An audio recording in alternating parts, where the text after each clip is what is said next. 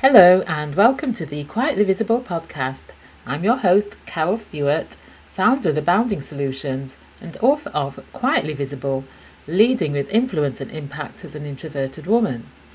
And this is the podcast for introverted women who want to thrive as leaders and in life.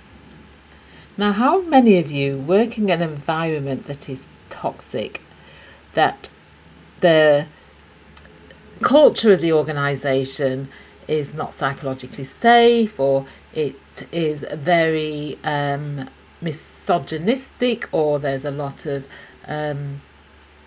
other types of bias that raise their head where certain groups of people are disadvantaged, or the culture is just one where it's just a very unhappy place to be in. Now, increasingly, I've been working with leaders who are in that sort of environment and having conversations with people who themselves, whether it's in person or online, who themselves are in environments that are toxic. And the problem working in such an environment is that it can chip away at your resilience and is not good for your overall mental and emotional well-being. But for many people who are in such environments, they're not in a position to do anything about it, as in leave the organisation. Personal circumstances mean that they're, for whatever reason, they need to stay at the organisation for the time being. But how can you do that? Working in a toxic environment that is taking its toll, but still protect yourself, protect your well-being mentally and emotionally and even physically as well. Well, that's what I'm talking about today. If you're in a position to influence changing the environment, then use your influence to bring about change.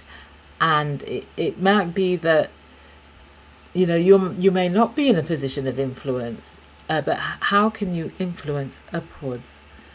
So finding allies within the organisation who you can speak to, who understand the challenges, is a good way of getting them to use their influence to bring about change. If you're part of an employee resource group, or even if you're not part of an employee resource group or staff network, as some people call it, join the networks that support you, or, you know, whether it's a women's network, whether it's a network for working parents or something, whatever it is, joining an employee resource group can give you that support. And also collectively, the particular network can use their voice as change agents to bring about change. So identifying issues that are identifying trends, looking at data such as how many people are leaving the organisation of a particular type, how many women, how many black people, how many brown people are leaving the organisation, and using that data as part of that voice to bring about change. Now, with some of the situations that I've seen recently, there's been situations where employee engagement surveys have shown that significant numbers of people, in fact the majority of the organisation, don't see themselves there in the next 5 years or the next few years even. And this is very telling. And organisations who do have their employees at heart, and the thing is, employees are the driving force of an organisation. And if you've got an organisation that has such a high rate of people who are dissatisfied, that isn't good.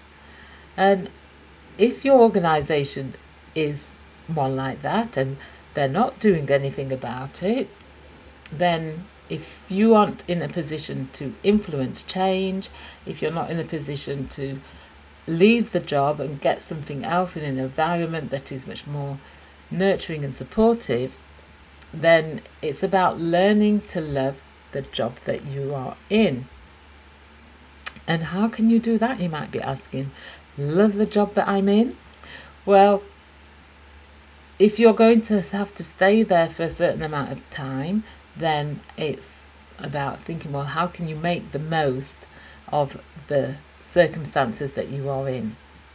And so some suggestions are to find joy within your day, within your week. What are the things that bring you joy within your routine at work? And focus on them and look for those sources of joy throughout the day. It could be that there's this particular aspects of what you do that you find bring you joy, allow you to be creative, allow you to just get into flow, and doing those as regularly as you can, or the times when you are feeling a bit jaded, doing those things that will perk you up and bring you joy. Other things include taking a walk and going for a walk at lunchtime, having a proper break, taking proper breaks in the day, getting yourself outside, into getting some fresh air, going in nature, going for a walk, so that you can recharge yourself and refresh yourself and your mind from the toxicity of the environment that you are in. And what happens when you are in such an environment that's toxic and you're finding it frustrating, then what that is doing is increasing your stress levels and releasing the hormones that will bring on that stress, the things like cortisol, and put you into fight or flight mode. And when you're sort of constantly working in that mode, it's not good for you in the long term. It's not good for your daily interactions with people. It's not good for your productivity, because you'll be tense and on anxiety driven constantly. And so recognizing that the environment is toxic and it's not good for your overall well-being, look at how you can do things that bring you joy, how you can manage your emotions and how you respond to the environment and the situation, and recognizing that certain things will be outside of your control and you can't do anything about them unless you're in a position to influence change. So by recognizing that, when you find yourself in situations where you're feeling that frustration because of the toxicity, when you are finding yourself stressed and frustrated, it's about how you can let your mind come back to the present and look at the situation rationally and helpfully, so that you can reduce those feelings of stress and frustration. Because if you don't and you carry on as you are, it's going to have take its toll on you in terms of your mental and your physical well-being. When you're in a toxic environment, if you're not able to change the environment and it is playing heavily on you, choose your battles wisely. Looking at the situation and what are the, and I put in inverted commas, battles that you can take on, knowing that you have the resilience, that you have the power and the authority to bring about change. Because the thing is, if you're tackling a toxic environment, you're going to challenge people about the environment. You need to be in a position where you are feeling resilient and that you're feeling strong in order to be able to deal with the pushback or the comeback that comes from it. And by finding things in your day that bring you joy, that enable you to Focus on the things that you enjoy doing.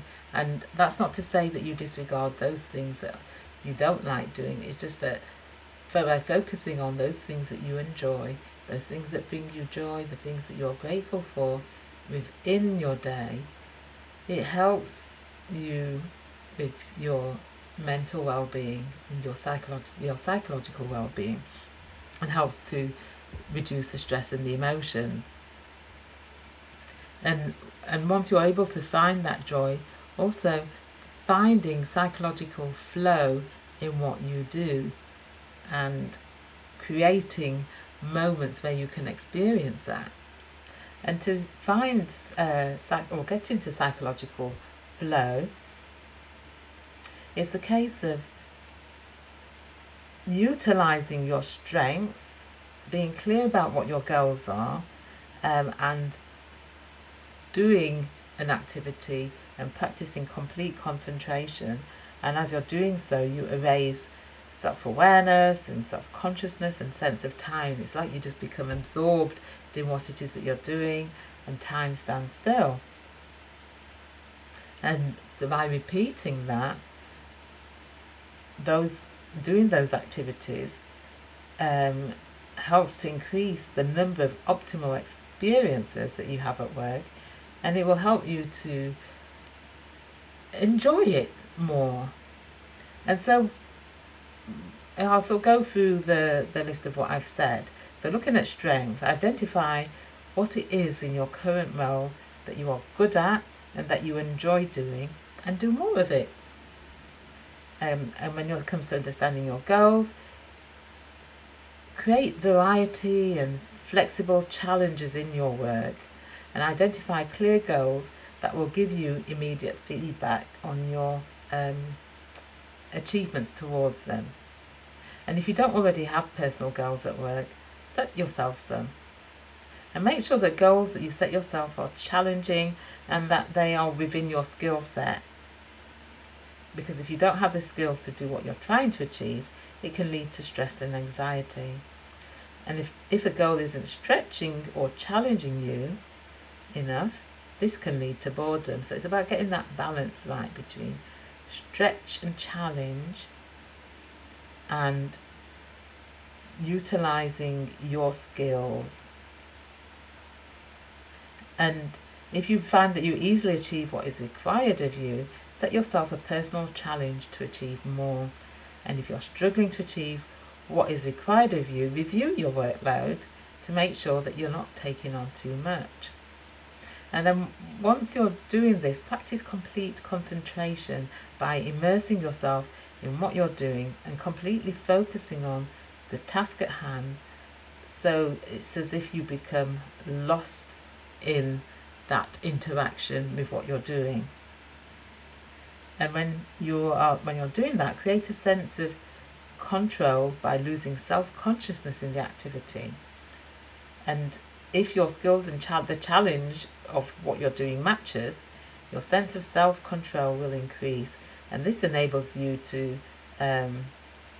sort of erase self-awareness and self-consciousness and sense of time, and just become totally absorbed in what it is that you're doing. And repeat these activities in order to increase the number of optimal experiences that you have on a regular basis whilst you're at work. And that will help you to deal with the toxic situation, because you're not being consumed by it. And it's because it's easy when you are in a toxic environment to focus on the negative aspects of what is going on, the people, the